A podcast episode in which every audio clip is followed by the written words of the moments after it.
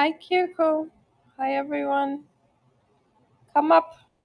How are you doing? Thank you for coming. Morning. I literally just woke up. that's that's good. That's even better. I mean, what then that you're coming, even, although you just woke up. So wait, let me make you moderator.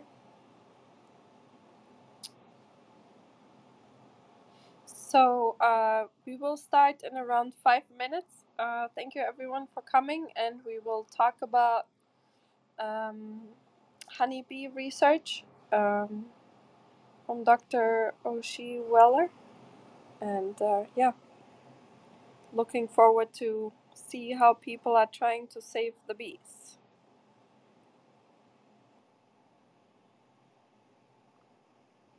Hello, everyone. Hi Jamie, how are you? I'm good, thank you. How are you, Katarina? Good, good. How's your day so far? Yes, yes, so far so good. I was just uh, rereading the uh, the honeybee paper, the, the bees paper, writing down some preemptive questions if we've got time for it. How about you? You think my, my day's like mostly over. Uh, well, not not almost about halfway done. How are you? What's you Right, doing? but you were up so late.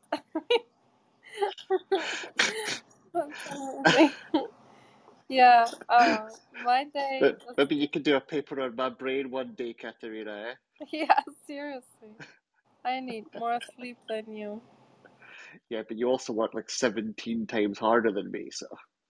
I don't know. Um, yeah, my day, you know, it, I did, I didn't, um, like, you know, I went through emails and responded stuff, like drank some coffee, stuff like that. That's your do that flaw. I drink tea exclusively.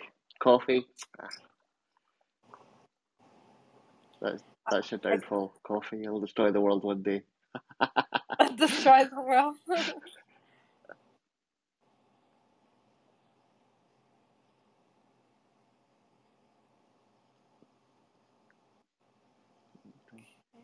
Katerina, see when you put up a room and then you it's finished and you, it's saved, you can't pin up anything new to it or anything, can you? uh, add stuff to it once it's Yeah, done yeah. So, so you know how you pin it, you know how you pin up the paper for the speaker, right? And so when anybody listens to the replay, they could look at the paper. Could a speaker be there, do this talk, the room be closed, it's now a replay? Could someone open up, like, could we like open the replay and actually pin a new thing up? Like, an, I, you No, know, like, no, it can't be done that way. Okay, right, right, that's good, good to know because I had a couple of ideas which are being scrapped now because of that. Right, uh, okay. It's so cool that you um that you're coming up with new ideas and doing them. It's great. But Uh, you could, uh, whatever you wanted to like change in the title, you could just put that like when you share it. You know what I'm saying? hmm when you share the room. Do you mean like put put like a new link or something in the title when it's being shared? Yeah. Well, you can't put a link in the in the share, but I thought you were saying like like change the title, like as like the presentation goes on or something. Uh, but I was saying like if you if that's what you're looking to do, you could always uh like do that with like sharing. Like if, if you share, you can put whatever you want to put in the title. There's not a link. Yeah, yeah, no, no, no, no. I was, I was talking about like, um, like the doctor here today is going to talk about the honeybees, Hi and they're going to. Oh, here we go. Say. Hello. Uh, Hey hello. everyone. Is, can you hear me okay? Can you hear us? Can Yep, I can hear you. You're a little bit. You. um far away from the microphone maybe or Um, one uh, maybe your headset is on low or something. We can hear you, but it's very very Uh, like I'm just gonna try taking a use a different microphone. So, how about now? Is that better? So much better. Um, are you getting any reverb from anything you say? Because I've just taken the headphones out. So, if you talk, maybe it will reverb. But so far, so good. Testing, testing. I'm not hearing anything. You, Katerina? No, no, everything is perfect. Okay, yeah. Yep. great. the clubhouse. Uh, Jamie will laugh because I say this all the time. Uh, clubhouse and really great expensive headphones don't go together. I thought I would do something wonderful and buy new fancy headphones so there's less background noise when I'm in the lab, but it did quite the opposite. It made everything worse. So Yeah, there might be a window that automatically closes in my office halfway through the talk. So if you hear that, I do apologize, but I hope it was good so far. yeah. Um, you So- already met Jamie and meet Kiko and Serena. They are one of our moderators. Hello. How are you? Serena? Good morning. Morning. Pleasure speaking to you again, Doctor. Really looking forward to this talk. The paper is really interesting. Yeah, I uh well, I could talk about this more in a minute, but I gave some thought because I haven't really ever really tried giving a presentation on audio only before. And so I was kind of debating how the best way to go about it would be. But I actually now think that maybe um, using a sort of more broad overview in terms of the talk, and then if there are specific aspects from the paper itself that people are interested in, I can then delve into those in detail because I don't know whether everyone will have access to the paper in front of them while I'm talking. Mhm. Um, well, Katerina's pinned it up there, and so um, the people that that will read read along with you can read along with you. So, um, and that's that's actually a good idea though as well, um, because we you know, we have people of all different specialities here with us today as well. So, um, yeah, no, no, I I I really appreciate your approach. That sounds really good. Okay. Well, uh, what, one thing I will do is I can potentially reference figures that are in the uh, the paper if there's something relevant to what I'm talking about at that moment. But if, but I don't want to make it dependent upon people being able to see those figures. If that makes sense. That's actually perfect. Thank you. That's actually the perfect way you could do it. Great. I think we can slowly start. Um, and um, yeah, I think let's start the room. Uh, welcome everyone to the Science Society. Um, happy Friday, everyone. and um, a special welcome to our guest speaker, uh, Thomas uh, O'Shea-Wheller. And he will talk about his um, research uh, about um, honeybees and making them more resistant. Uh, so we will have honeybees in the future. Uh, it's a very important work. But first, before we start, let me give you a little bit um, information. Mm, Dr. Thomas Shiowella, he is a research fellow at the Environment and Sustainability Institute at the University of Exeter. And he did his bachelor in science in biosciences at the University of Exeter and um, his PhD at the University of Bristol in biology. And he um, he is interested in complex interactions that govern collective behavior, ecology, and self organization within social insects. And um, his research um, is um, focused um, on the intersection between fundamental investigations of colony function and applied work in ecology and epidemiology. And um, he uses, um, he works with ants, honeybees, bumblebees um, as models um, to assess trends of ecological and organizational concern. Um, so, uh, yeah, he's um, involved in different research projects around that. And yeah, welcome, um, to the Science Society, Thomas. And if it's okay, Jamie will ask you first a few questions, and then we go ahead um, to, um, you know, the stage is yours for presenting your research here. Thank you. Right. Cool. Hello. first of all, officially, thank you very much again, Doctor, for coming and joining us. Um, your bio is really exciting and impressive, and you must have so many stories to tell. um, but first of all, I'd like to ask, what is it that first got you into science in the first place and get into these kind of fields before we delve into the, the, the bee stuff specifically? When did you first decide that science was your calling, and how did you get there? Um, yeah, that's quite an easy one, actually. I uh, when I was a little kid at school, I um, was always super interested in ants, and uh, I like to uh, dig up paving stones and various other things to see what the ants were doing. Um, and at the time, I mean, it was just you know playing around because I thought it was just fun to watch them. You know, going and putting a little bit of sugar solution or some jam and seeing how they'd congregate around it. Um, but I never really grew out of that habit, I suppose you could say. Um, and so, what it I think was that fascinated me so much was the kind of complexity in their organization and how that's in many cases quite similar to um, some of the things that human societies do. That's actually cool. Um, and so, is this what led you into then focusing on the bees and, and your current paper and your current problem that you're working on? What got you into that specifically? Well, um, more or less, uh, I guess. If I if I if I'm honest, uh, a lot of the sort of carryover into honeybee research um, is because honeybees are really, I suppose, the most economically important for the most part in terms of social insects, because obviously many human systems and agriculture and uh, pollination are quite dependent on on bees. So a lot of my uh, research focus had shifted more towards honeybees over time, um, just because there's demand and, and application.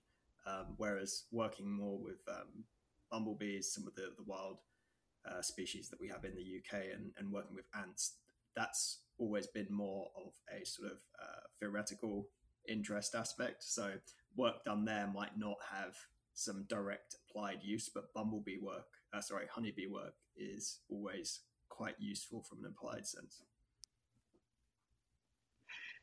That's really interesting because I've heard of um, ants being looked at for behavior um, and inspiring a lot of computer architecture and, and behavior and stuff like that. So uh, interesting that bumblebees are, are, are what you're looking at for from a biological perspective.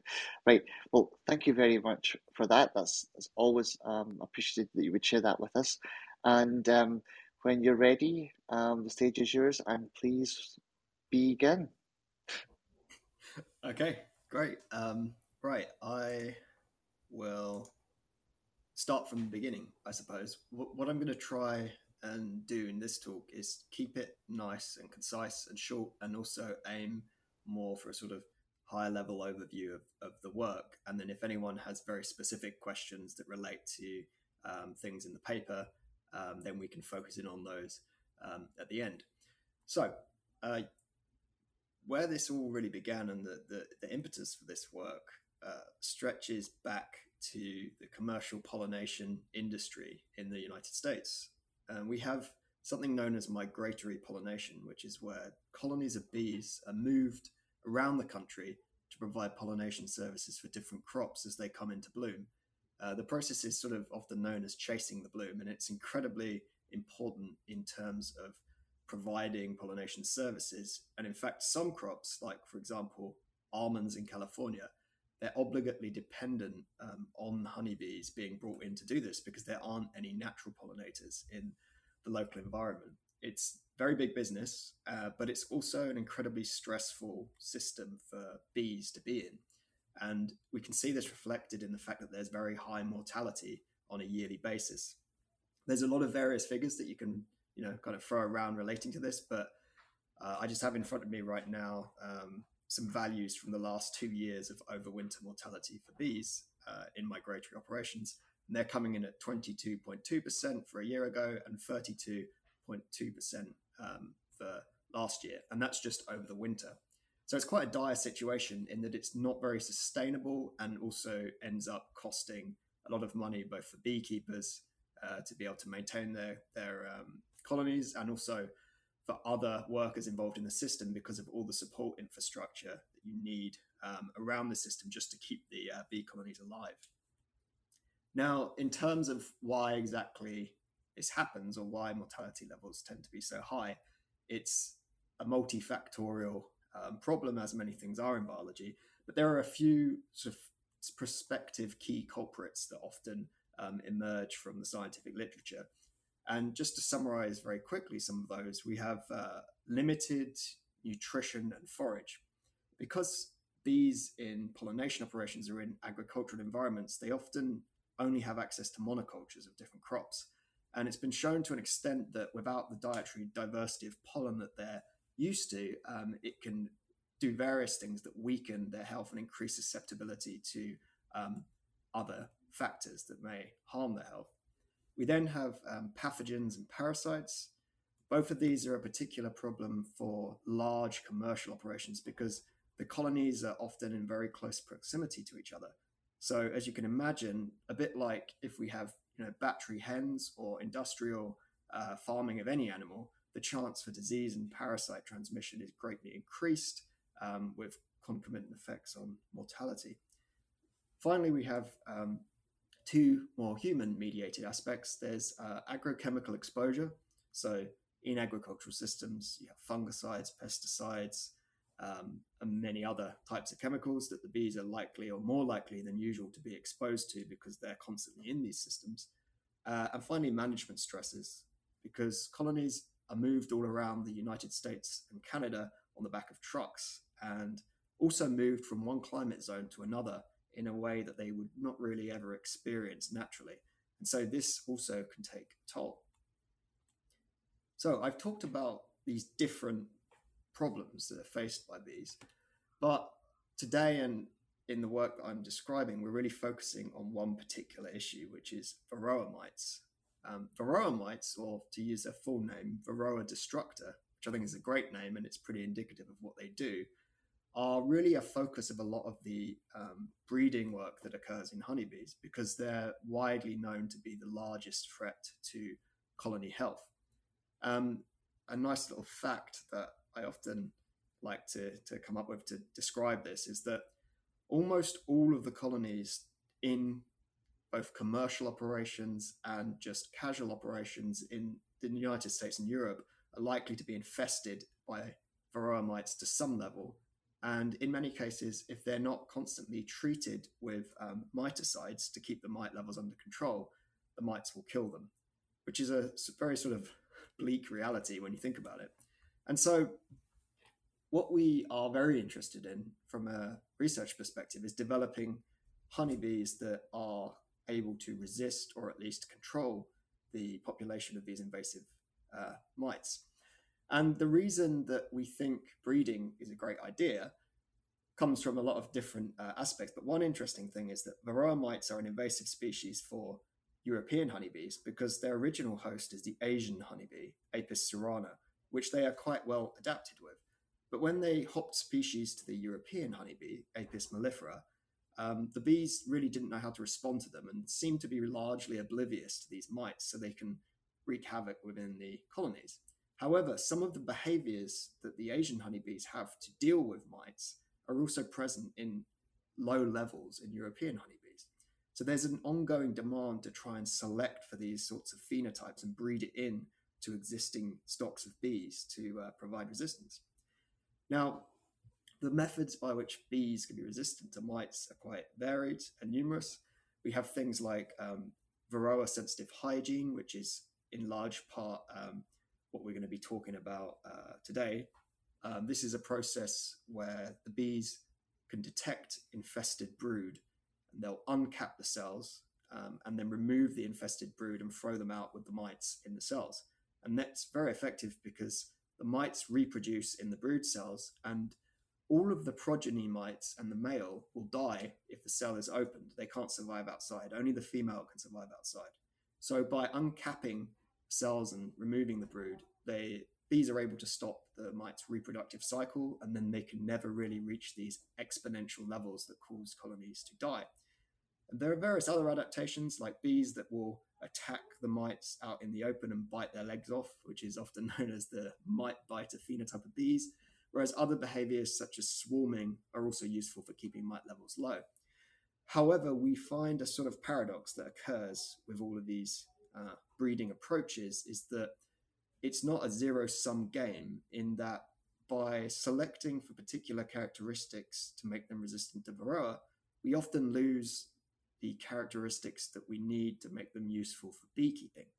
For example, um, colonies that swarm frequently are not very good from a beekeeper's perspective because they're almost untenable in terms of management. They're swarming the whole time. Um, bees that, for example, um, bite or remove the legs of Varroa, they don't necessarily have large colony sizes and don't necessarily produce a lot of honey. So again, it sort of defeats the object to an extent if you're losing the uh, other characteristics that are desirable in the pursuit of mite resistance. So we have that ongoing issue, um, and that's where the paper that I'm talking about here comes in. We basically been part of a decade long or more than a decade breeding program to come up with a variety of bees that is both very resistant to Varroa and also ideal from a beekeeping perspective in terms of those characteristics. And these bees are known as Pol-line bees, um, which is a somewhat uh, cheesy play on words from poll as in pollinators and line as in genetic line. And they've been bred in an interesting way, which is we've taken the VSH or Varroa sensitive hygiene behavior, this behavior of removing infested brood, that's been bred very strongly into the bees, and then they're outcrossed with existing um, standard commercial strains of bees that have really large colony sizes, honey production, and are nice and uh, docile. And so, what you get at the end of that process through repeated year after year cycles of selection is bees that combine the best of both. So, they're ideally resistant to Varroa, but also able to produce nice large amounts of honey very docile and nice to work with. And finally, colony sizes are large, which makes them great for pollination. So I think I actually have one of the materials um, provided with um, this talk that shows a PCA analysis. Uh, I'm just going to see uh, in the materials provided where I what is labeled as. So for anyone who, who has the uh, the paper up, the very last page of the provided material is there's an additional figure one and an additional figure two. Additional figure one shows a genetic PCA analysis of different stocks of bee. And it's quite interesting because it shows that Pol-line bees and the quite closely related uh, sort of sister progeny stock called Hilo bees are very distinct from all the other stocks of bees that are currently being developed for mite resistance. And the reason that that's somewhat important is because it shows that through this intensive breeding, we've been able to really produce stocks that are incredibly distinct and not necessarily going to lose the characteristics that they have quickly through outcrossing. So it's it's a moderately um, robust outcome, which I think is is one of the key goals. Right. So we've talked about Pol-line bees and how we bred them really to be good and have the best of both worlds in terms of both beekeeping characteristics and also mite resistance. But it's all very well and good to say that. We really need to validate these to make sure they actually do what they were uh, made to do in real, you know, commercial operations and in real uh, scenarios where they might be used. And that's where this study comes in, in that we were aiming for a large scale um, nationwide in the US um, experiment where we put the bees into varying different climate regions because just because something performs well in one locality, it doesn't mean it's going to perform well everywhere. Um, we replicated the experiment with a large number of colonies, several hundred, um, and we took very detailed measurements across um, the course of a year to find out for colonies that died, why they died, and for colonies that survived, why they survived.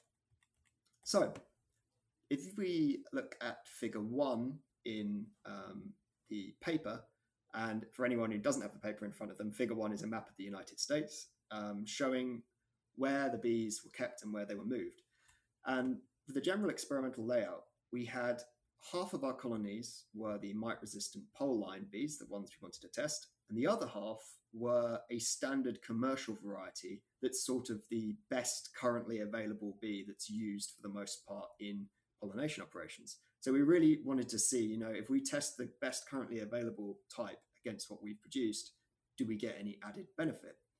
And the colonies that we have, we conducted various um, manipulations to test different aspects. First thing we did was for all of the bees we had in both stocks, half of them received uh, a normal treatment for mites, so a miticide treatment for varroa, which is what would usually occur. So, so standard um, mite treatment to keep mite levels low. The other half received this sort of minimal reduced treatment, which really would never usually occur. But the reason we had this other group is because we wanted to see well, if we don't really treat them for mites properly, can they still survive um, due to their own ability to be varroa resistant and how resistant and how does that compare to um, the current commercial varieties that are used finally we had three different um, migration routes that we used just to look at the effect of um, different scenarios in terms of crops that they were put among and also in terms of climate. One of the um, migration routes was bees that were um, kept in Louisiana, Mississippi, moved up to South Dakota for honey production to see how well they produce honey, and then um, overwintered by being moved back down to the start point. The other group went up to South Dakota, as with the um, first group. Then they went to California to overwinter and provide almond pollination in the spring before returning back to Louisiana and Mississippi at the end of the experiment. And the final group remained stationary. So they were, for the most part, in Mississippi for the whole experiment and not moved at all. So that sets the scene for how we went about um, devising and setting up a large scale experiment with the real aims of saying, how well do Pol-line bees survive compared to standard stocks? How much honey do they produce? Do they produce enough honey? Is it comparable? Um, how large are their colony sizes, especially in California? We want to be able to pollinate the almonds. And then finally, if we don't treat for mites properly, if we let mite levels get high, what is the result in terms of how Pol-line bees are able to perform them? So, moving straight into some of these results, um, I think you can draw your attention for anyone with the paper in front of them to figures two and especially figure three, um, which are really showing the survival rate of the two stocks um, and also the levels of varroa in the two stocks. And what we see is that in, I think this is figure 3A and B, um, commercial versus Pol-line varroa levels, is that throughout the year, the varroa levels started to increase in both stocks. And then in the commercial colonies, by September, levels of the mite infestation had gone absolutely sort of stratospheric and completely out of control, which resulted in killing a very, very high proportion of those colonies. However, for the Pol-line colonies, during the same period, very few colonies ended up with high mite levels. Um, and in fact, they were able to survive a lot better and kept that varroa under control. Uh, and this was even worse when considering the colonies that weren't fully treated. It was pretty much a guaranteed death sentence for commercial colonies, uh, not so for Pol-line colonies. And the overall outcome of this, when we just looked at both of the stocks and, and compared survival rates, was that the commercial colonies had very poor survival, but the Pol-line colonies had roughly double the level of survival. So there were double the number of Pol-line colonies alive at the end of the experiment compared to the commercial stock, which is great from our perspective because this is really the worst scenario that we could put them through. Um, then looking at honey production, uh, which I think is to an extent covered in figure two. But again, for anyone without the uh, figures, we found that honey production was equivalent between the two stocks and colony size was also uh, roughly the same. But in reality, because far more of the Pol-line colonies survived, they did produce more honey and had larger colony sizes overall. Um, so that kind of is interesting from looking at the survival perspective, the health and varroa levels, but we also um, conducted some analyses of some of the pathogens, specifically viruses, um, and the levels present in the two stocks throughout the experiment. Um, that is, I believe, mostly covered by figure 3, C, and D. Um, but what we found was that when looking at four major um, honeybee viruses, we had black queen cell virus, chronic bee paralysis virus, and deformed wing virus A and B variants. What we found was that deformed wing virus A and B, there were broadly uh, reduced levels in Pol-line colonies, which makes sense because these are Varroa transmitted viruses. So we would expect lower levels of Varroa means lower levels of the viruses.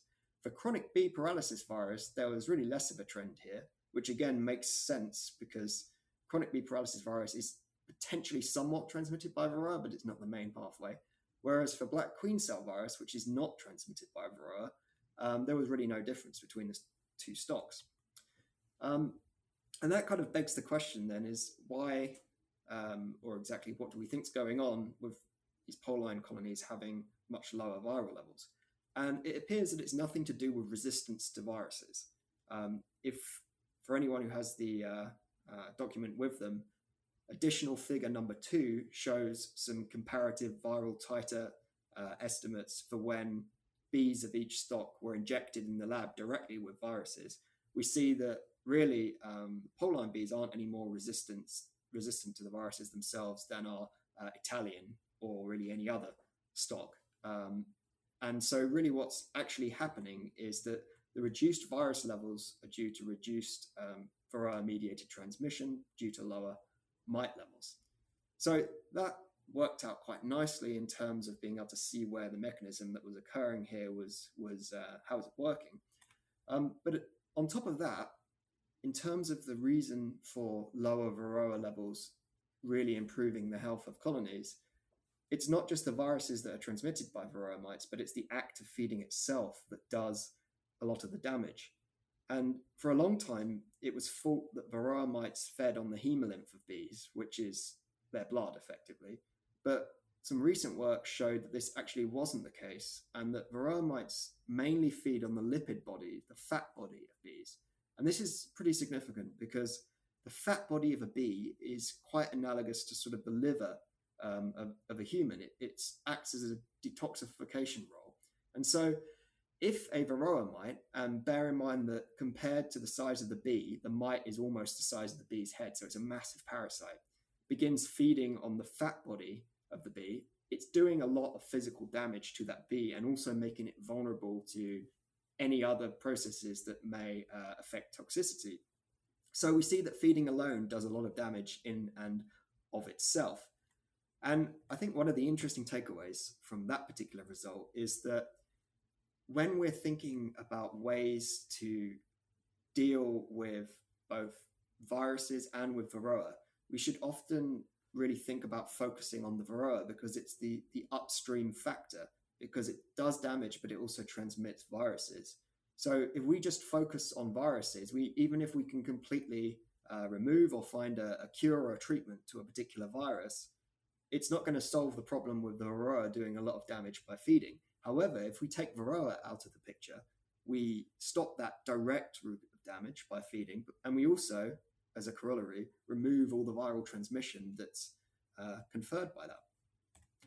So, one final, um, I think, interesting takeaway uh, from the particular piece of research that we were surprised to find somewhat was that when we analyzed the relative importance of Varroa versus viruses, it seemed that viruses actually, most of the time, or the, the vectored viruses, weren't very good at predicting whether a colony survived or died It didn't seem that the level of virus was that indicative of what happened to the colony, whereas the level of varroa was.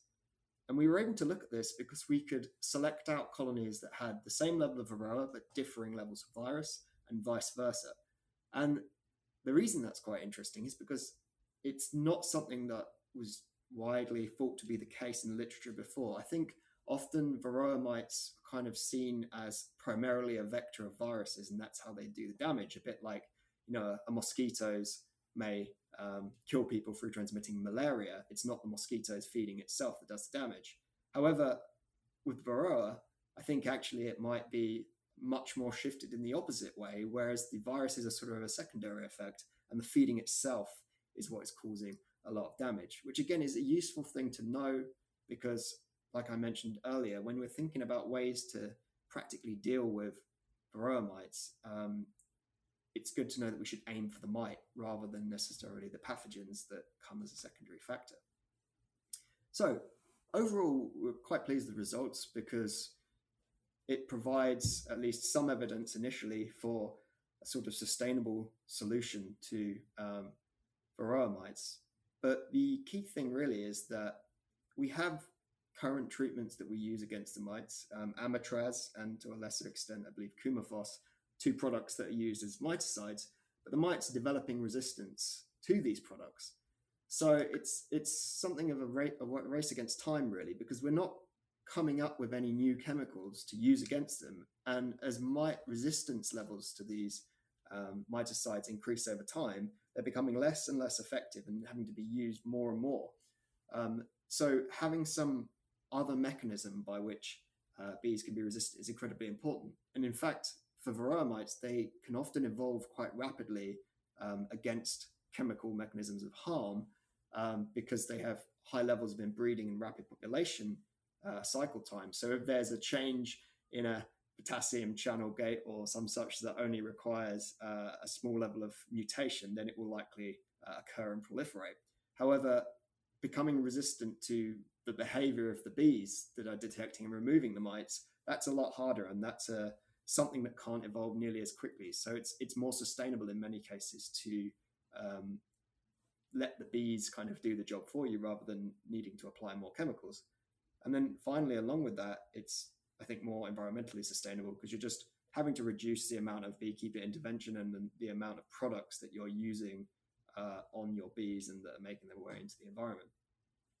Okay, so to sum up um, where I think future research will be going now, um, we've learned quite a lot from this first piece of work, but we have um, another year of data that we're currently working on um, for a second year of this study. And um, we're really interested in providing better prediction models in terms of being able to predict risk factors and when you need to um, intervene to um, deal with these risk factors. So, like level of treatment for varroa mites, um, whether certain pathogens or parasites, at what level or at what situation do you need to be worried about those, and really try and uh, act and treat your colonies. And also, what uh, weather patterns and management regimes are good or bad, and taking that from a sort of probability distribution approach rather than just binary yes no results. Um, and on that note, I could probably draw your attention to the figure six, I think it is the final figure in the uh, paper. That's just a nice little scale looking at levels of varroa and colony outcome. And the reason that's slightly interesting is because currently, when it comes to treating varroa mites, often there's a rule of thumb that you should treat for your mites if you have a, an infestation level of three mites per 100 bees. Um, and we really were kind of finding that that is not conservative enough really by then a lot of damage is already done. And I think this is something that requires further investigation in terms of telling at what point you actually need to um, take control measures and, and, deal with some of the emerging risk factors. Because when it comes to mites and other parasites and pathogens, the growth and the way these grow in the colony is often sort of exponent where once they reach a certain level, they just completely take off and are likely to do a lot of damage very, very quickly. So, a final note this isn't particularly covered in the paper, but I thought it would be a nice add on at the end is that having uh, had this and additional years since this work was done of um, successful tests for Pol-line bees, we have started to really roll out a program to make them available, um, or the queens from this genetic line available to um, beekeepers and bee breeders. And that is the Hilo bee program. So, Hilo bees are a derivative of Pol-line. Um, really, the only difference is that they're being bred in a program in Hawaii to make as many queens available on a yearly basis as possible, and then to distribute those um, at least at a preliminary level, to beekeepers. Um, and there, there's a pretty nice website that they have set up at the moment, hilobees.com, where you can see more information on that. Um, but the takeaway I think that's really nice here is that Hilo bees and Pol-line bees, they're not just bees that can be used by commercial beekeepers and by large operations, but even just hobbyists who want to keep bees, they're ideal because they require a lot less uh, input and management than many other stocks of bees because they, they can be resistant to any uh, varroa that's coming in in the local environment and they take care of themselves and they're also nice and gentle. Uh, so I recommend them. I like working with them for that reason.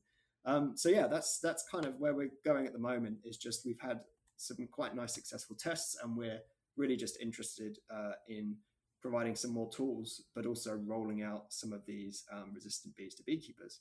So I'd probably just like to wrap up by um, thanking all of my collaborators, especially at the USDA Honeybee Breeding and Genetics Laboratory in Louisiana, um, LSU, the university that we also collaborated with, um, and finally the University of Exeter, where I'm based now, um, and all of the other field personnel and colleagues uh, in the US who, without whom this work would not have been possible. So I think that brings, for the most part, my talk to an end, and I'm happy to take any questions you have and have any further discussion that you might be interested in. Thank you so much, Thomas, for this amazing presentation and this very important and interesting research. First of all, I'm not sure if I'm the only one, but I was so amazed about the span of uh, migration. Like, do they, how long do they take for? I'm sorry to ask this. I know we're mostly focusing on um, on the resistance um, and fighting of um, Varroa, but how long do they take for these migration cycles? Um, Um, yeah, so in terms of the, well, there's two aspects. There's the travel time, and then there's how long they spend in various areas. And it does vary from uh, operation to operation, but it, it's pretty extensive. So on the back of a truck, it can take several days to move bees from one location, several thousand kilometers, several thousand miles up to another one. Um, and then once they're there, they usually spend a few months in uh, these different environments. So in almonds uh, in the spring, they'll usually be moved out for um, most of the winter, and then through the whole of the spring when the almonds are in bloom, where they provide pollination, so several months, and then once the almonds finish blooming, they'll be moved back uh, to wherever they uh, were originally based.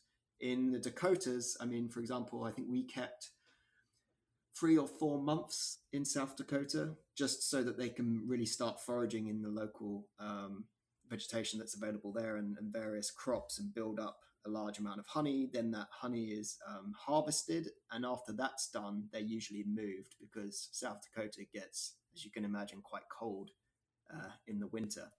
Um, so yeah, it's a, a multi-day process quite often just in the transit time.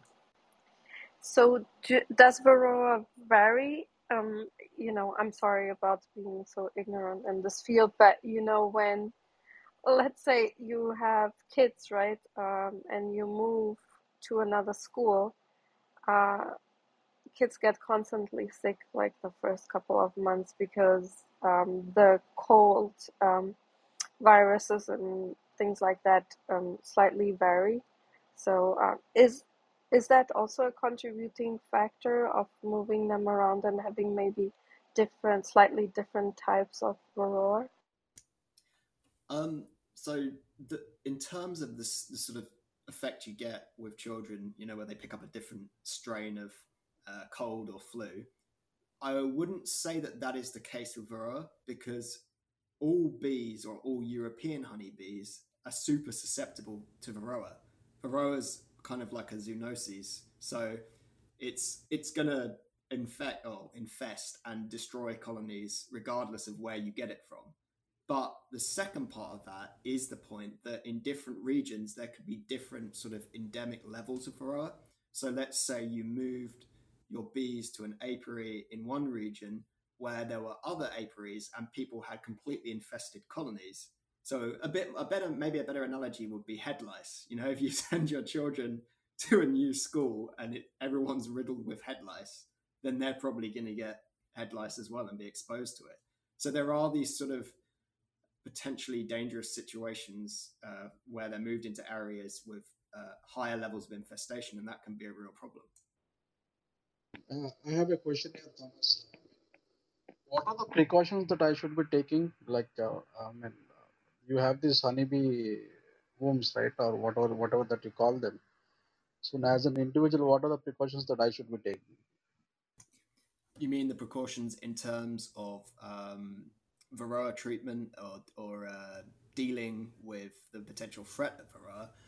I would say there's well, there's two recommendations uh, that I can give, and I mean, depending, you may already do this, but um, the first thing is testing your bees to see how infested they are, and that's, I mean, one way. Well, there's multiple ways to do this, but popular methods include having a board under the colony, and then mites or a, kind of sticky board, and mites that fall off the bees will drop down onto that board, and then at a set amount of time, say a day or two, you count the number on the board, and then there's a lot of literature available and a lot of guides available to say, you know, how much is a problem or how much is too much. The other method, probably I would say a preferred method, is that you take a sample of bees from your colony, um, and then you can cover them in powdered sugar and shake them, and that will make the mites come off of those bees. Um, and then you can again count the number of mites you're getting and as long as your sample size is roughly equal each time, so if you use a container of the same size, um, you can tell what level of Varroa you have. And if it gets too high, um, using a treatment such as Amitraz, Coumaphos, or a number of other uh, options, quite a few options available um, to control uh, mite levels. And there's a lot of literature available on guides on the internet, um, and also uh, beekeeping societies will have information on that that can help. Can I ask a quick follow-up question on this? Uh, th- thank you, Thomas, and thank you, Katerina, and uh, uh, other people in this club. Um, when you take the sample size and then you cover with the powdered sugar and the mites come off, do you lose those bees as well?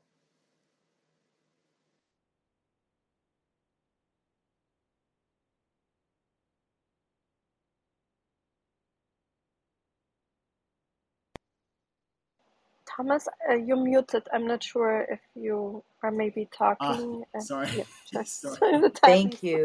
time Thanks. call of us. all of Yeah, so we didn't hear anything, Thomas. Thank you. So to to answer your question, it's it's a very good question, and that's actually why I would recommend the powdered sugar method because it, it won't kill the bees. Um, if you do that, once you've sort of shaken them up and got a mite count off of that, you can return them to the colony, and the other bees will usually lick them clean. Um, there are other lethal methods which are quite commonly used. So some methods include soaking the bees in soapy water so that the mites fall off, but of course that kills the bees, um, or using um, various other solvents like alcohol. But if you're not aiming to do to kill a few hundred bees every time you sample, which you don't really want to do, especially if you don't have very large colonies, um, the powdered sugar method is preferable in that regard.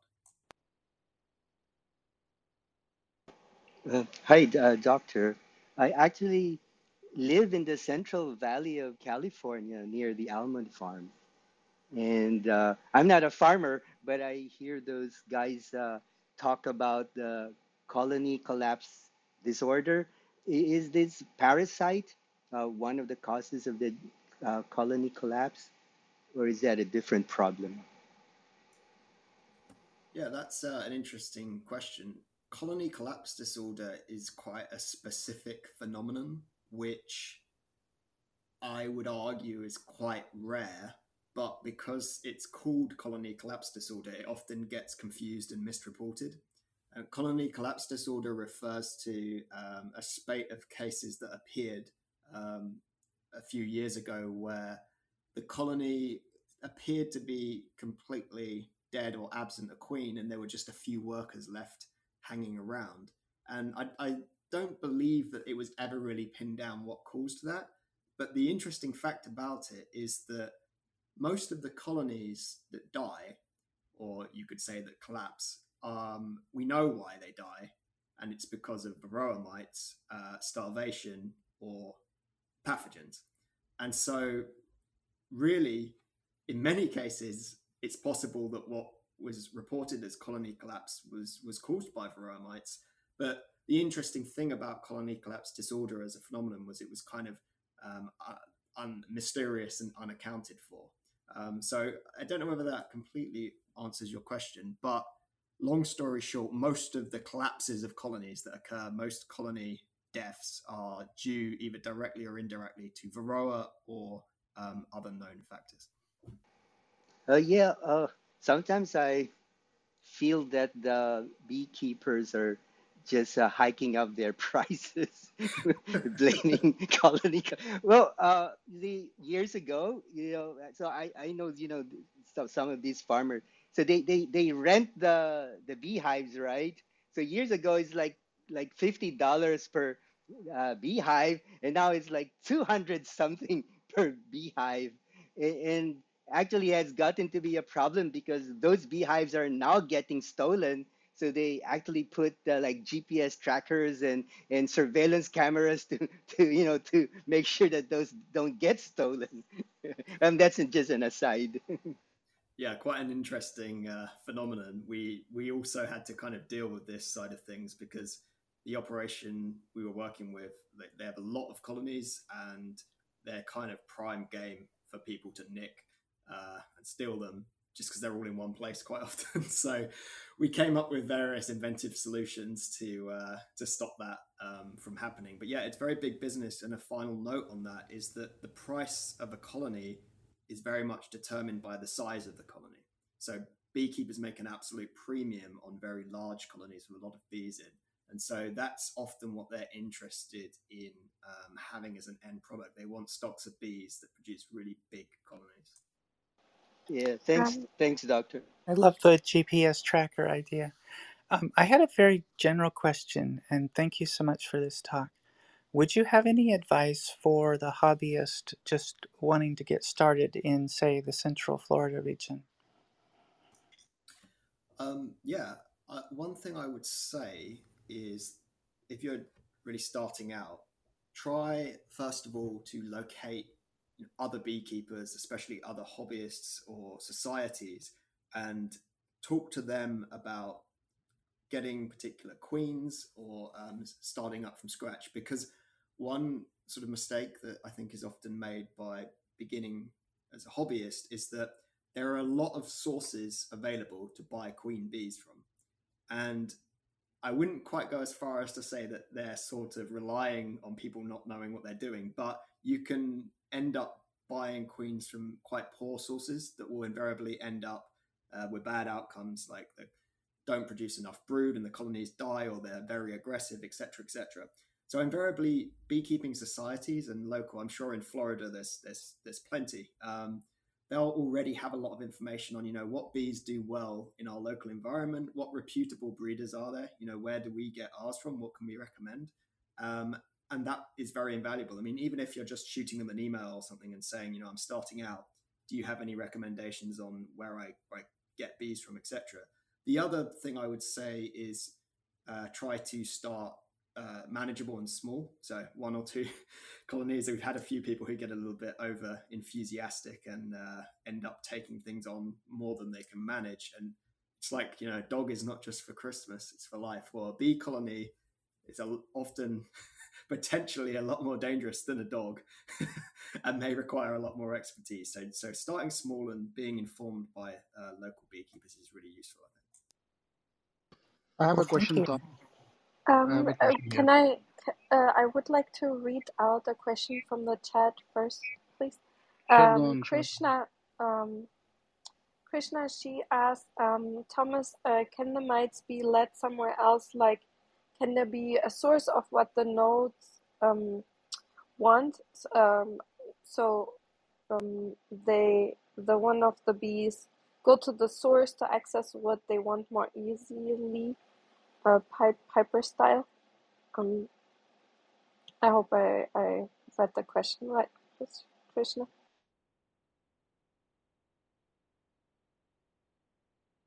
Uh, do you see the question, uh, Thomas, in the chat? Are you still on mute? In, in case. Sorry, I'm just looking uh, to see the chat if I can find it. Um, it's all the way on the left hand. There's uh, like a 13 and a little bubble, speech bubble, on the bottom of your screen. Now it's 14. Mm, can you see that? I'm not sure you're on the desktop app, so. I did, uh, you know, I actually can't see, yeah, because the desktop's different. But I, I just realised what the question was asking while I was thinking about okay. it. Okay. so it was, can My. mites be led away from the majority of the bees in a sort of Pied Piper fashion by something that attracts them or another bee? Um, I don't know because I don't think that that's ever been attempted. Um, but what I would say is that the mites are attracted the most to drone brood because drone bees have a much longer maturation period in the cell. And so the mites really like to infest their particular cells because it gives more time to reproduce. So there is one method that uh, is sometimes used called sacrificial uh, brood, where they take drone brood, or the beekeeper takes drone brood, and sort of lets all the mites infest the drone brood, and then takes that out the colony and freezes it to kill the mites. But of course, that also kills a bunch of uh, developing drones. So I guess that's the closest thing that exists uh, to that kind of methodology. Yeah, great. Thank you, Father. Yeah. Can I go ahead and ask a question? Uh, uh, you let me Hello? just um yes, Varun. Uh, can I ask? Do you uh by any chance work with Glen Jeffery from UCL, um, University College London? He um he works on this deep red light uh, exposure um in humans, but he was a guest speaker here a while ago, and um he also talked that he was uh, working uh, with bee colonies to like improve their health. Um, and um, do you know by any chance his work? A deep red light basically improves, I guess, um, immune system and rejuvenation. So basically, you're healthier if you get exposed like for two minutes a day or something. Um, I yeah, I have to admit I'm not familiar with um, Ben's work. but I'll I'll definitely look him up now. Um, I guess one thing we do know, well, I say no. One thing that is interesting about bees, and I don't know whether this is deep red light, but when it comes to red light, a lot of the experiments we do where we want to observe bees without disturbing them too much, we use red filtered um, observation glass or panels because it seems that they they respond a lot less to light coming through a red filter than they do to standard daylight. Um, it's in the case of ants, for example, it's nearly invisible to them for many species, and for bees, it seems that there's it might not be invisible to them, but it's definitely less disturbing to them. So I guess that's some overlap there. But I'll I'll, I'll check out uh, his work and see what I can find there. Yeah, apparently, you know, in humans, he started it improves like um, the eyesight in elderly uh, people. So apparently, the mitochondria get kind of rejuvenated um, by deep red light, and it's only like a minute and a half a day in the morning.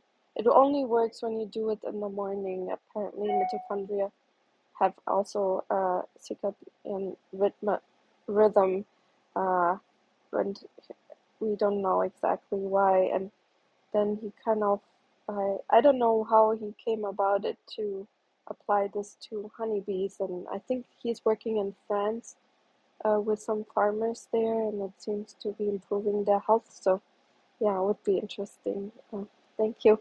And Varun, please go ahead. But I wanted to check if Kirko, Christopher, if you have first a question because they didn't get the chance to ask yet, and Jamie. Uh, thank you, Katharina, for giving me this opportunity to ask this question. So kind of you. Anyways, uh, like uh, now, how do I know whether the bee is the queen bee or not? Like, uh, are there any physical attributes involved? Uh, you mean in terms of identifying the queen bee? Yeah, yeah, yeah. Okay, uh, yeah, that's quite easy. Um, so queen bees are larger than workers, and their um, gaster, so the end part of the bee, is is elongated because they have very large ovaries to produce all the eggs. But what is normally done um, among beekeepers is that once they find the queen bee in a colony, they mark her with a dot of coloured paint. So that way, the next time they want to look in the colony, they can check out and find the queen very easily to make sure she's in good health. Oh, okay. Uh, uh, one more question here. Like, uh, Um, sorry, let's move on to Kirko. Uh, I want to make sure that everyone gets a chance to ask here, and Jamie and Christopher. Thank you. Yeah, so I was like kind of curious. Um, when you were talking about um, like the like using like the uh Asian bees that are like are resistant to um the Varroa destructor. Uh, so I was kind of like interested or curious, like if you do that, does that not dilute like because like half of the genes that that the offspring would gain will of course be from the Asian um the Asian uh bees. Does that not change the viability of the bees that you're crossing that bee strain into? So um, yeah, I I think I understand the question. So, so quick point: we're not crossing uh, European honeybees with Asian honeybees to make um, uh, Varroa-resistant bees. What we're actually doing is we're looking to see if some of the behaviors that Asian honeybees uh, use to deal with Varroa, whether those behaviors are also present in in European honeybees to an extent, and then we're trying to amplify those through selective breeding just of the European honeybees. So it's a bit like when it comes to, uh, for example, species of, uh, or even just stocks of cats or dogs or varieties, you'll find that there's a lot of overlap in things that they do and behaviors and characteristics. Uh, but some of them may be expressing these things to a higher level than others and that's the difference. So you can try and amplify any given particular trait uh, within a single uh, species or stock, and then get that to a point where it's expressed almost as much as it would be in the other species, but you haven't had to cross any of them in terms of the actual uh, Asian versus European honeybees. Sweet, thank you. And then just a quick question for you. Where do they actually pick the mites up from? I mean, is it environmental from the, the flowers they're pollinating, or do they just spontaneously come to the hives? It's a bit of both. Um, the mites can sort of hop off of a foraging honeybee onto a flower. And there was some quite interesting uh, work where they showed that sometimes mites will wait at a flower, and then when another forager comes from a different colony, they'll jump on her and she'll take her back to the hive, and then the whole thing kind of starts again. But that's probably not the main way that they end up being spread around. We think probably one of the key ways is through something known as worker drifting. So if you're a beekeeper and you have an apiary with a lot of colonies in, and there's workers flying in and out and foraging, sometimes a worker will accidentally go back to the wrong colony and they'll accept her. But if one colony is very infested, it will end up with a sort of uh, bit of a transfer of some some bees accidentally going to other colonies, and then they get infested as well. And then finally, on top of that, we have another issue, which is that some practices in the uh, beekeeping industry um, will necessarily result in uh, spread of disease. So, for example, there's practices involving moving frames a brood or other things from one colony to another to boost their health. Well, if they're infested, as you can imagine, it's a bit like getting a contaminated transplant in that you're then going to get whatever the contamination is. And in this case, it's varroa mites. And finally, this is really quite an extreme practice, but in some cases, colonies are made by taking a kind of bunch of workers from many different host colonies, throwing them all together, and then adding a new queen so that it will establish a new colony. And as you can imagine, doing that again, there's a high risk if the colonies, the source colonies, are already infested, that it just kind of plants the seed for more infestation. Thank you. Yeah. Yeah, Thomas, like you know, uh, when it, when you know in new colonies, Um, Jamie, did you have a question? I saw you on mic. Oh, I, I, I, did, but if he wants to ask really first, um, I'm going to be bla- I'll blast through my questions as fast as I can. But if um, if he wants to go first, I don't mind. Quick. Uh, Thomas, do you still have uh, some time, or do you do you have to leave? Because you know it's about an hour that we went about. So, do you guys still have time for a few more questions? Mm, you're on mute. So, uh, Sorry, sorry. no worries. yeah, yes, I, I can take a few more questions. I have one when when you're finished uh, uh, in queue.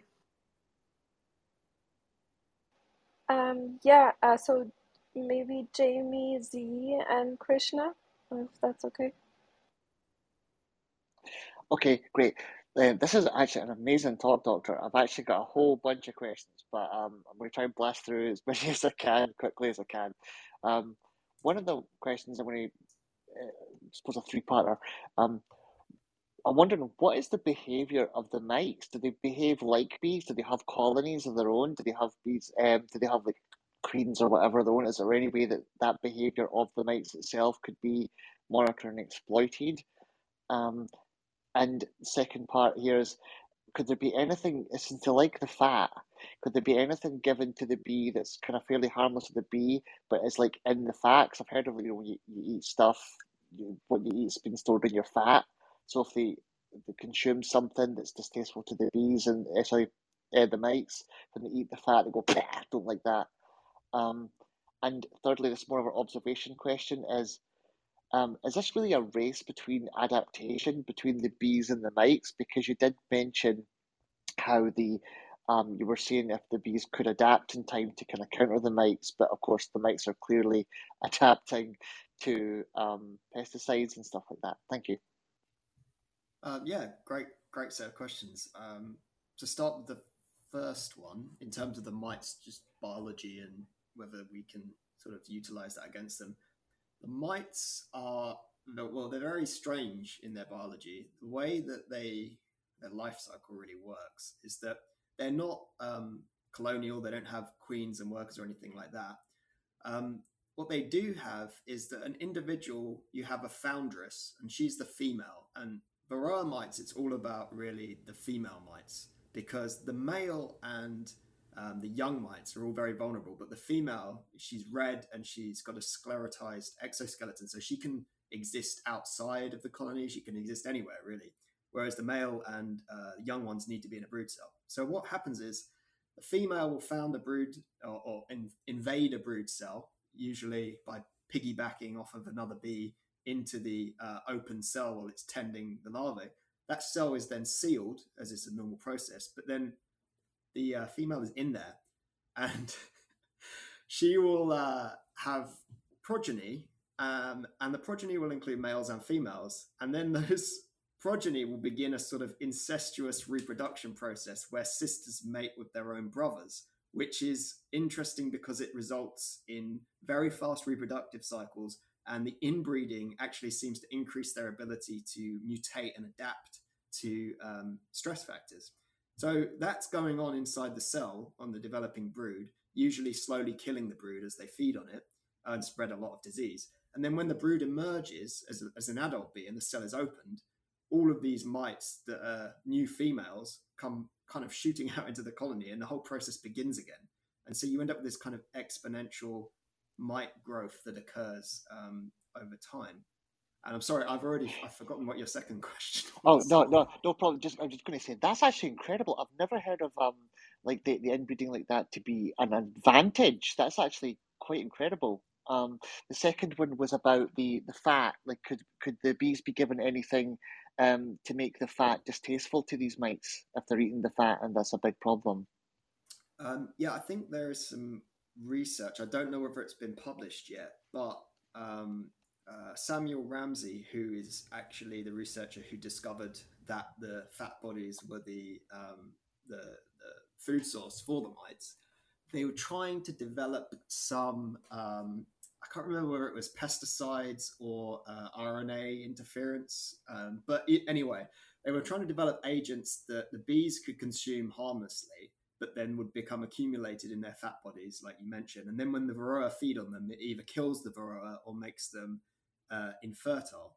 Um, so there's there's definitely a line of research that's aiming to sort of leverage that particular um, aspect and, and to help try and control the mites.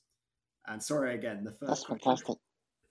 And then the last, the last one was only just me, kind of more of an observation. Is is this like a race against the uh, time about adaptation? Because you were saying before how you were seeing if the bees could survive, just kind of letting it rip with these mites. Could they adapt in time to counter it? But obviously, the mites are becoming more adaptive to the pesticides and and, and your strategies faster than the bees are adapting to the mites. That was my just question Yeah. slash observation. Um, that is something that we've really been bearing in mind from the get go. So, sort of, uh, what sounds like you're sort of partly referring to sort of the Red Queen hypothesis, where it's the constant evolutionary arms race between parasites uh, or pathogens and their hosts. So, what we need to remember in honeybees is that we have this really weird situation where honeybees, like humans to an extent, are really quite decoupled from natural selection because beekeepers are the ones, you know, looking after them and breeding them. So a colony of honeybees that might die in the wild um, might survive because a beekeeper treats them, you know, with miticide or gives them extra food. So we have all these honeybee colonies kept by beekeepers that aren't adapting to anything, and then along comes a new invasive uh, parasite, the varroa, and they're just not ready for it, and they never will adapt because they'll treat them with miticides. So you really have this kind of stalemate where the well, not stalemate, the bees are stagnating, they're not adapting, and the mites will just wreak havoc.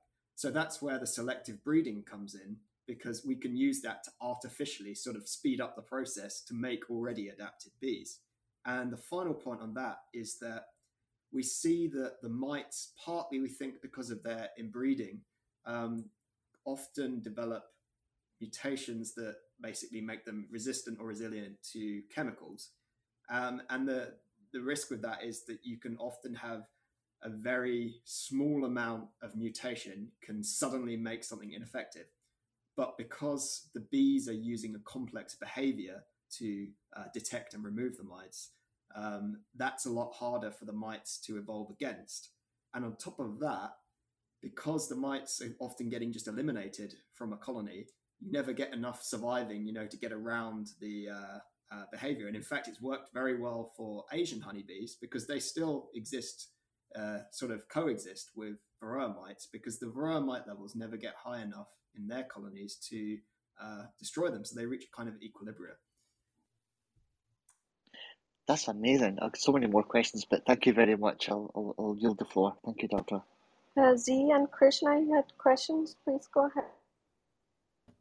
Um, hi, this is Z, and um, uh, uh, actually, my questions were just answered. So thank you very much, Thomas. Please uh, come back if you can. Thank you. Yes. Um, cheers, Catherine. Yes, I think Jamie kind of asked the question about um, can can they consume something they don't like? Because I notice when I go to India, say, I get bitten by mosquitoes, and I, and I'll be in the same space as um, say somebody else, uh, my other family member that's originally from India, and they get they no one bite like they get they don't get bitten at all, and I just find that crazy because we'll be sharing the same space, maybe even the same bed, and I'm bit I wake up bitten all over, and it's it's been said that we could consume marmite and that would like ward them off because they don't like the taste, the smell, or something. Um, I think it's a bee. Is it the bee 12, I think. I can't remember, or B2 or something like that. So, yeah, Jamie asked a question, but I, you said there's a line of research, um, and that's where my, my thinking was coming from.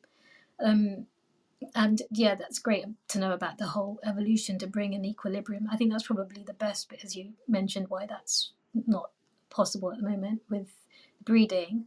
Um, and then the, there's just one more thought process was well, I don't know whether I agree with this uh, ethically, just from my own kind of point of view, but um, can there can there be like uh, selectively selectively targeted uh, using some kind of energy um, beam, like when we use kind of laser on, on, on the legs or something, it targets the follicle only um, and removes it. So, um, could something like that be done to remove the mite? Uh, yeah, I mean, there's. Ooh, let me think. There's several ideas that are kind of along those lines. Um, there's a lot of work for mosquito control, which uses these sort of laser mosquito nets. So the mosquito can't fly through this laser mesh because it will be incinerated if it tries to. Although, of course, there's a lot of problems trying to make ones that don't also, you know, hurt people when they uh, set them up. But when it comes to mites, um, I know of one particular method which I think does is already being rolled out, which is a sort of gate with I think it has like brushes on it. So if a bee is returning or leave it, or especially returning to a hive and it has varroa mite on it, there's this special entrance gate where for the bee to sort of squeeze through, the brushes will remove the mite um, and it won't be able to enter the colony. Um, and so I'm, I'm sure you probably could produce um, like a, sort of a laser version of that. The only issue is that these are both insects. So like the example you gave of like, you know, to deal with a hair follicle on your leg, right? Well, the problem is the varroa mite and the bee, it's likely that something that physically damages the varroa mite is also going to physically damage the bee. And then there's one final issue that affects, I know, this gate idea is that the mites do cling on to adult bees to move around, but that's not where most of the mites are at any one time. Most of them are in the brood cells internally in the colony, and it's very hard to access the brood cells without you know having the bees do it for you. The the amount of technology you'd need to be able to open up the brood cells, you know, and, and direct something against the mites would be immense. And so uh, that's kind of the difficulty, I think, there. Uh, along, oh, I'm so sorry. Thank you. Um, uh, because you mentioned the mosquitoes, is there a way to CRISPR to introduce a variety of mites so they cannot uh, reproduce anymore along those lines that what is being tried out right now in Florida and I think in different places in Africa um, to use CRISPR basically to um, get rid of the mites. Uh, so you mean the studies where they introduce the sort of infertile like uh, yeah. sort of, mm-hmm. exactly. Yeah uh, it, may, it might be possible. I mean in, in theory it should be possible if it is with mosquitoes as far as i know. I think really probably and again this might actually be research trying to do this but i think the difference and why it might not be such a successful option with varroa is because with mosquito populations for example the problem is that you have, yeah, this sort of latent mosquito levels that are transmitting disease. And with varroa mites, it's the mites themselves are causing a lot of the problems. So let's say you introduced um, a population of these these non-reproductive mites um, into some colonies, for example, you'd get an isolated effect in that apiary if it worked, where the mite levels will go down because they're not reproducing. However, those bees are going out and they're getting exposed to mites from other places. So there'd be a kind of replacement because more mites will come in that could reproduce. And on top of that, the problem again with the inbreeding, it's quite likely that if the uh, CRISPR mediated mechanisms aren't using a very complex, large level of, you know, kind of change to genes that it's going to take a long time to deal with, that they'll start to evolve resistance or start to breed it out very quickly because there's this immense selection pressure and very short generation times. Well, uh, that brings up one little thing. Like, what if this might sound silly, but whatever, I'm just going to say it. What if you bred out like the mite's mouth parts and then they all just died eventually, right? Well, it would be hard to stabilize that. As in, like, if you so imagine you came up with a uh, mutation in a gene that just this is kind of a doesn't really make sense as as, as, as a concept. But let's say there's a gene that causes the formation of the mouth, mouth parts, and if they have a particular allele, they can't have functioning mouth parts. The problem there is that that particular thing is so important to survival that it wouldn't really be able to propagate because they just die as soon as that happens. So you need to be able to somehow spread that covertly into the whole population with no ill effect, and then suddenly it switches on and they all die. Um, I guess that's the difficulty there. Well, we yeah, I mean, we could use maybe something like optogenetics or something like that to like trigger it. Uh, you know, like um, gene expression that's dependent on some sort of trigger, either maybe biting. Is there maybe something that by biting into the yeah, I don't know. There, there might be, but I don't know if it's ethical also to kill all the mites. I'm not sure what we would do to the ecosystem. I think there might be ways to do it, but uh, I don't know how ethical it is. But to give um, from the audience, Dale Brown, he is in Ukraine and he is asking, due to the impact of the war, the bee ecosystem is quite stressed uh, is there a way to optimize the to basically save the bee ecosystem um, using redevelopmental uh, you know what what is the the opportunity to rebuild the ecosystem and then also in the future to uh, when once Ukraine um, gets opportunity to get rebuilt uh, to integrate bee ecosystem into the architecture or city design as part of a smart uh, city if they are planned like is there designs are there designs out there or is there any you know advice or something for that? Um, i guess uh, in terms of human and bee interactions at the ecosystem level and the threats that bees face, not just honeybees, but really a lot of wild bees and other pollinators, is habitat destruction um, and human activities like agriculture that displace them or reduce the food availability, those kind of things. So I guess if you were rebuilding, um, you know, a town or a city or, or any kind of structure um, in a region like Ukraine and you were trying to build it back with added benefits for uh, bees and other pollinators, I would say having um, gardens and planting um, species of plants that provide food through pollen and nectar, especially, I mean, native plants, I think that's something that often gets overlooked.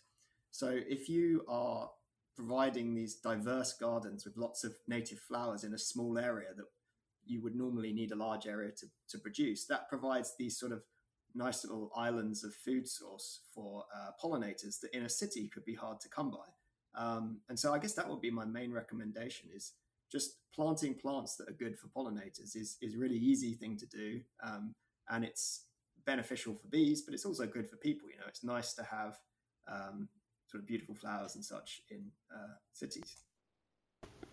Thomas, this is Dale. That was my question. So thank you very much. I just want to make sure I uh, articulate one small detail. I'm not in Ukraine. I just support Ukraine. And I'm collecting ideas for rebuilding Ukraine smartly since there's large parts of it that are just completely demolished. They had to start over again. Also, Ukraine is the breadbasket of Europe. They have, they produce a lot of uh, wheat and also a lot of uh, different types of uh, plants that are in the food system. And I was just thinking about, I don't know if their bee ecosystem there has been damaged by the war. Uh, and I was just thinking about, I'm, I'm not sure if people who are doing funding to rebuild Ukraine are actually thinking about the pollinator ecosystem and how to revitalize that after the war ends. And also because they're if you're looking at smart city rebuilding, a lot of times you'll consider um, personal gardening or other types of green space within a rebuilding since you're building something new. And I didn't know, I don't know much about bees, I didn't know if there was a way to um, actively incorporate some type of bee ecology into that where the bees and the people could coexist and you get the benefits of the pollination. So uh, thanks for your expertise. This is Dale. Can I just slip in one more uh, cheeky question, Doctor? Um, well, one thing I'm curious about, you mentioned how the, the mites can actually mutate faster because of the inbreeding and everything, right? Uh, did they get away with that without like breeding themselves into extinction because like they're are there simpler organisms or something like that? Yeah, that's that's a very good question. Like you say, we normally associate inbreeding uh, as being a very bad thing that creates all kinds of uh, genetic problems over time and deleterious mutations occur. But I think maybe the way to help understand this is that Varroa as a species, uh, that is its method of reproduction. So, whereas for humans and many mammals, inbreeding uh, is not the way that generally we're we're uh, we're evolved to reproduce, and it quite quickly leads to deleterious consequences for, for varroa mites, that is it's central to their biology. Now, I don't know exactly um, how they are then able to avoid the, the buildup of, of negative mutations and, and consequences of inbreeding. I'm sure there is work looking into this, but what I would say is it's clearly there's been very strong selection for Varroa over you know millennia, as long as they've really existed, um, against things that cause problems in inbreeding. So if, if it if it kind of makes sense from an evolutionary perspective, the very fact that that is how they reproduce and always really have, as far as we know, means that it must somehow be stable, or they must have mechanisms to stop the bad parts of it um, coming through, so to speak. That is fascinating. That means that they can truly survive with like a, a minimal number of them. That's that's fascinating. Thank you. Yeah, I think that's because you know, by uh, in animals that um, are genetically not very diverse, um, they are um, species that have cancers that are actually passed on by biting or something, uh, because um, they are genetically so um, close um, that the cancer can actually be um, spread like a virus. Um, is there, yeah, that, I don't know if that would be another way of, you know, instead of using CRISPR, using cancer. Uh, because it takes a little bit to, uh, you know, it takes some time, so there's not this fast uh, reaction, so it had some time to spread around, and um, and one could actually, if this type of cancer wouldn't affect the bees, have the bees spread that cancer or um, whatever uh, it would be um, to basically kill over time the, all the mites because the bees are the ones that travel around so they would be a quite good um, carrier of something that would basically slowly kill off the mites yeah i mean uh, on that point i suppose if we're looking at sort of vectors or things that would you know spread from mite to mite across the mite population and potentially then act over time to to kill them. I think well, there's probably viruses and other pathogens that actually infect the varroa because well, I mean, there's really a virus or a bacteria for almost anything, um, but we know very little about that as far as I'm aware. Um, in fact, it was only fairly recently that studies that really showed about whether or not bee viruses like deformed wing virus can replicate in the mite and whether that affects pathogenicity. That was really sort of not that long ago, really an unknown area. So there's the, the real, I think, conundrum that we face from a scientific perspective is that, like we kind of talked about varroa biology, it's so alien in many ways. We have no, or at least, again, there's very little information, I think, on what would happen if you even could introduce something like this. Because cancer, for example, or various cancers, I mean, obviously it's an umbrella term, but in something like a varroa mite that has a rapid life cycle, it would be a balance between would a, cancer ever grow enough to cause it a problem, or would it have reproduced, lived its whole life, and died before it ever happened? I mean, in humans and other animals, we do find cancers, quote unquote, that grow so slowly that they'll never kill a person, um, and that occurs in other animals as well. And we don't, I guess, we don't know depending on their genetics. Can they do they even get cancer? Is that a thing that can even happen? So it, there's a lot of you know, it's really interesting questions. There's just a lot of unknowns here, and I think that's one of the things that makes varroa mites so scary. I guess is that their biology is pretty extreme and very alien from our perspective. Very interesting. Now I would like to to, to screen varroa and and and study their biology. If you know, me too. I don't me know. too. They're fascinating. right? Yeah, they are really fascinating. Uh, interesting. Yeah, yeah. I know we are just putting ideas out there, and they are, most of them are very silly. But thank you for having the patience to answering to all of them. Thank And you. um, Uh, uh, can yeah, I can I ask one more? It'd be really really bad to ask one more. Um, this was just about when you were talking about the the Pol-line bees and the Hilo uh, Hilo bees that you were you know um breeding and everything. Is is this um the fact that they're more resistant to the mites? Um, I'm a little bit confused. Like, does this mean that we're only going to have one species of bee then that's going to be resistant, or is Pol-line like a term that covers multiple species, but just the type of species that are resistant versus the species that aren't? I don't quite understand how it's, uh, does does bees have species? How does that that work? I don't. Yeah, sorry. Um, yeah, that's a very good question because I remember when I first started working with bees, I had kind of similar questions about this. Um, right, so bees, which are in the, or honeybees, are in the genus Apis. So that includes European honeybees, Asian honeybees, giant honeybees, which you live in Nepal. You might have perhaps seen some things about those before. They're, they're massive, Apis dorsata. And then there's several other species of, of uh, honeybees, some smaller, some larger, with different colony sizes. Now, one of those species is the European honeybee, Apis mellifera, and that's the one that generally beekeepers keep in Europe, America, and Asia. Some people keep the Asian honeybee, Apis cerana, but it's less popular because it doesn't produce such large colonies. Um, so it's a single species we have, which are European honeybees, but within that species, there's a lot of different stocks and breeds.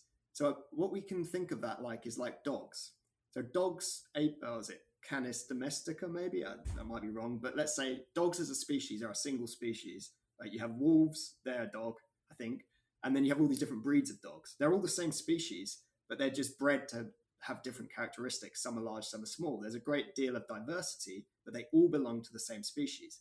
That's how we can think of different stocks of bees. So they're all European honeybees, Apis mellifera, but some of them are bred to have some characteristics, like maybe they have large colonies. Others might have other characteristics, more or less aggressive. Um, Africanized bees, you've probably heard of those. They're the same species, but they're a sort of ecotype, so like a subgroup within the species that are very adapted to survive well in many of the African regions. And one of the things about them is that they're super aggressive because of elephants. So within the species of European honeybees, we have these different stocks and breeds that are bred for different reasons. So, what I guess we're suggesting is that we take the resistant bee stock, and that can be bred with other stocks. You know, you can cross a cocker spaniel with a chihuahua, you know, and you get a kind of mix between the two. You could do that with Pol-line bees. Um, but what it really allows you to do is we could breed in some beneficial genetics to any kind of stock within the same species. I don't know whether that completely covers it, but I think that.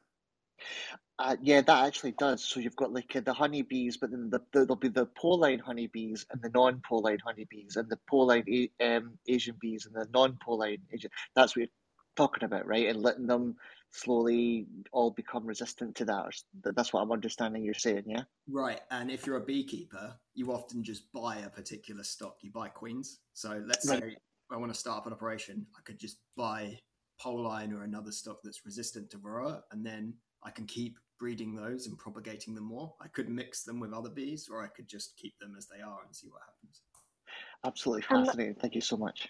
Thank you so much. Um, yeah, I have a I'm sorry, but I have another question. You said that the behavior is also very important, right, to become resistant um, to um, the mites, right? Uh, I don't want to assume something wrong for the question.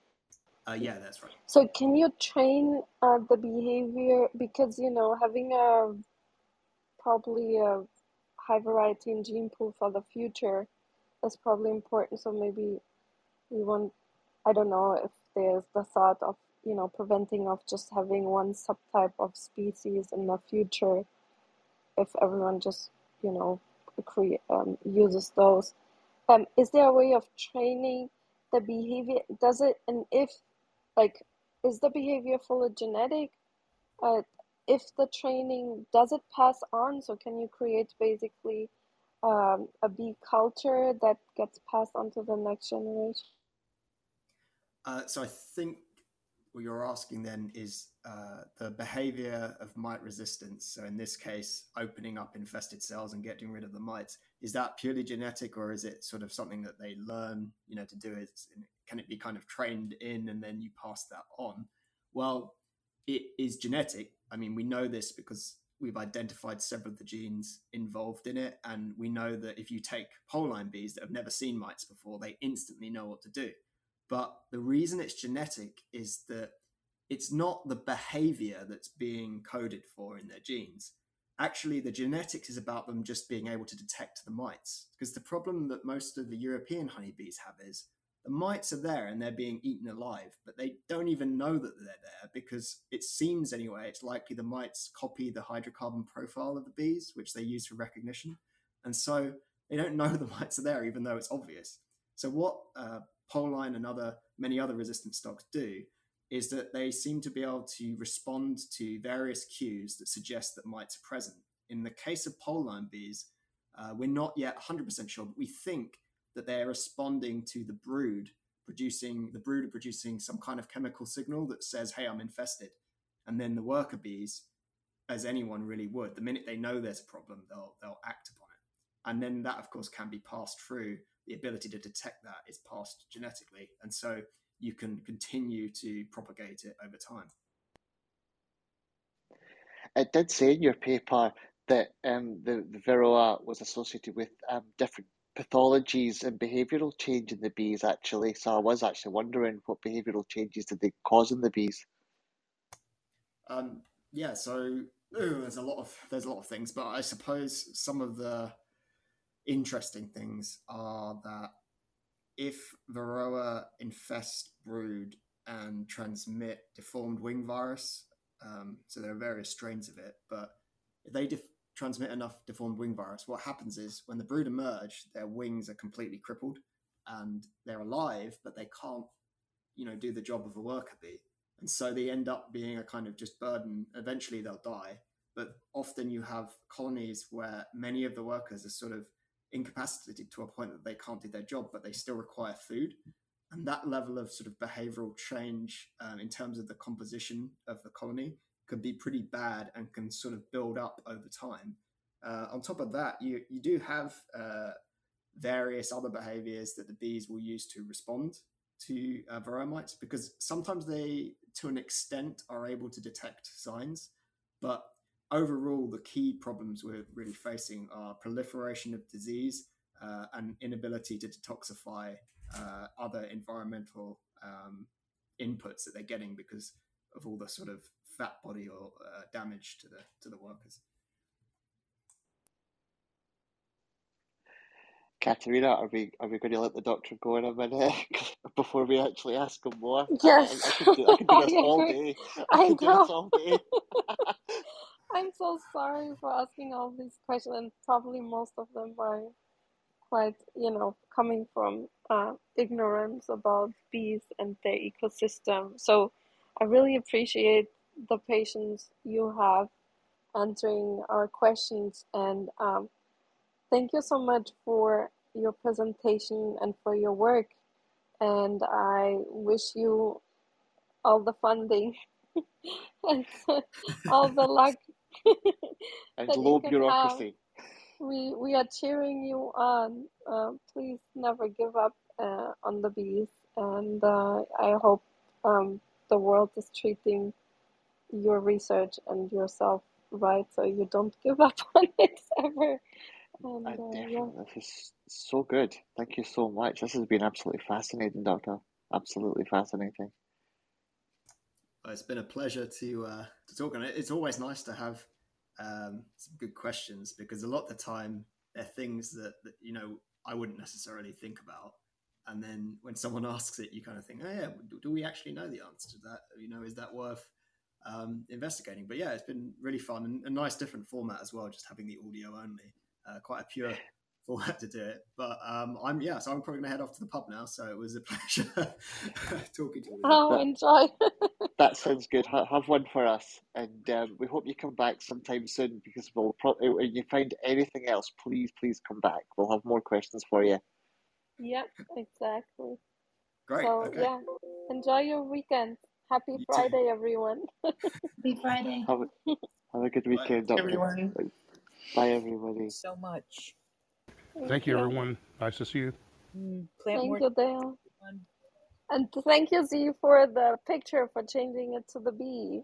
Oh, well, this, I, I will say, look, I caught this picture yesterday. I've been looking to take a picture of the bumblebee eating off of the black gum Nyssa sylvatica uh, wild tupelo tree, and I caught it yesterday after five years. So this is amazing. Thomas, thank you. I love you all dearly, and I'm just going to shut my mic off now. Thank you.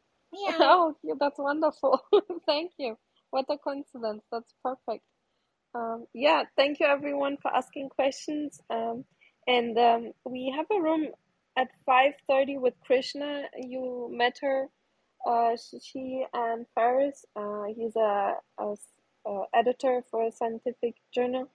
They will give some advice how to write um, a, a scientific article. Um, so if you're interested in that, um, you know, tips, advice, and how to do that well, uh, come back at 5:30 p.m. EST. Um, so um, yeah, and thank you so much. Enjoy your weekend. Um, and um, yeah, I hope we'll have amazing happy bees uh, in the future. Thanks to Thomas. So thank you, Thomas, and uh, bye everyone. I'll close the room in three, two, Thank you, one. everyone. Be good. Thank you. Bye. Bye.